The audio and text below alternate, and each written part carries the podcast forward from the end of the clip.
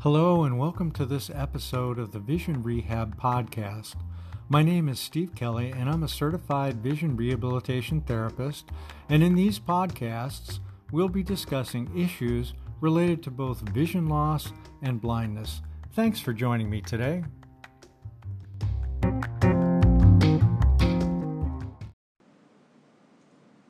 Hello, and thank you for joining me today on this episode of the Vision Rehab Podcast.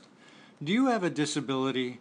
This month is the 30th anniversary of the Americans with Disabilities Act legislation, which the first George Bush signed into law in 1990.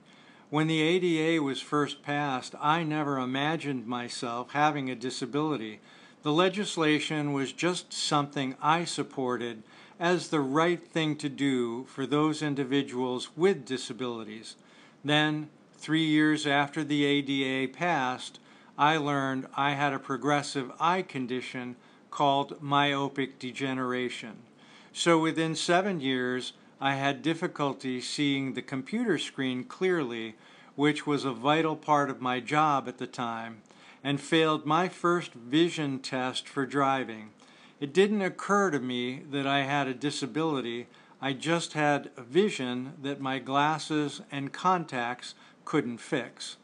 I eventually lost the job, in part because I was anxious about my vision and I hadn't yet discovered the screen magnifiers and screen readers for computers I might have used at the time.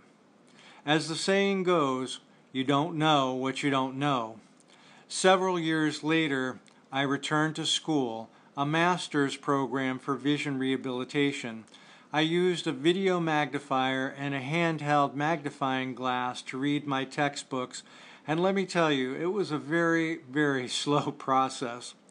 Several of the students in my classes were blind or had less vision than I did, so I asked them how they were keeping up with all of the reading they told me that they had electronic copies of their textbooks that let them magnify that on the computer or use the computer to read the text out loud.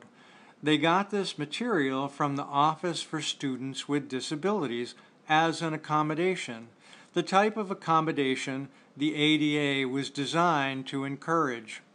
One of these students asked me, didn't you get your books electronically when you signed up as a student with a disability?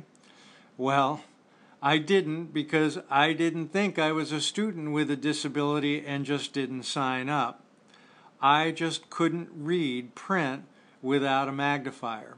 So I borrowed their electronic textbooks for the remainder of the semester, which I was better able to read using the computer and a screen magnifier. So, what is a disability? According to the ADA, a disability is a physical or mental impairment that substantially limits one or more major life activities. So, a vision loss that prevents us from reading the newspaper, our computer, work paperwork, driving, or even participating in that favor, favorite leisure activity is considered a disability according to the ADA. If you have a disability according to the definition provided in the ADA, you're in really, really good company. According to the CDC, or the, the Center for Disease Control and Prevention, one in four U.S. adults has a disability that affects a major life activity and by the age of 65, two in five adults will have a disability. And let me repeat that. By the age of 65, two in five of us will have a disability. The prevalence of disability in our neighborhoods, schools, and workplaces may not be obvious until we consider these statistics that I just mentioned. Many disabilities are not obvious, so we may not realize who in our community has one.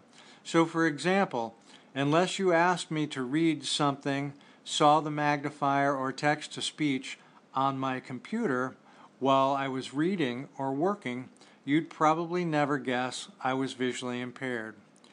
My intention here is not to try to convince you that you have a disability if you're finding some of your everyday activities a little bit more difficult to do as a result of macular degeneration, glaucoma, diabetic retinopathy, or some other eye disease. Not at all. Just to remind you that you're not alone and there are training opportunities and services available to you to find accommodations for work, leisure, and other daily living tasks. Ask your eye doctor for the name of the community or state agency that provides these services for individuals with vision impairments, or how to get in touch with a vision rehab therapist. You can also check out the resources on the homepage of visionaware.org in their state by state directory of services. So, as you can see, the ADA is not just for someone else, it's a vital piece of legislation that will have a positive impact on a great many of us as we get older.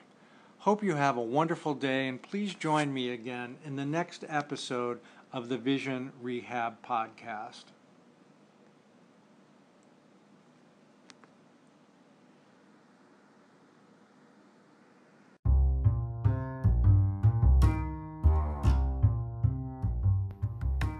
Thanks so much for tuning in today to the Vision Rehab Podcast. I really look forward to you joining me in future episodes. If you'd like to get in touch, please email me at lowvisiontech at gmail.com, and that's spelled L O W V as in Victor, I S I O N T E C H at gmail.com, or visit lowvisiontech.com and have a terrific day.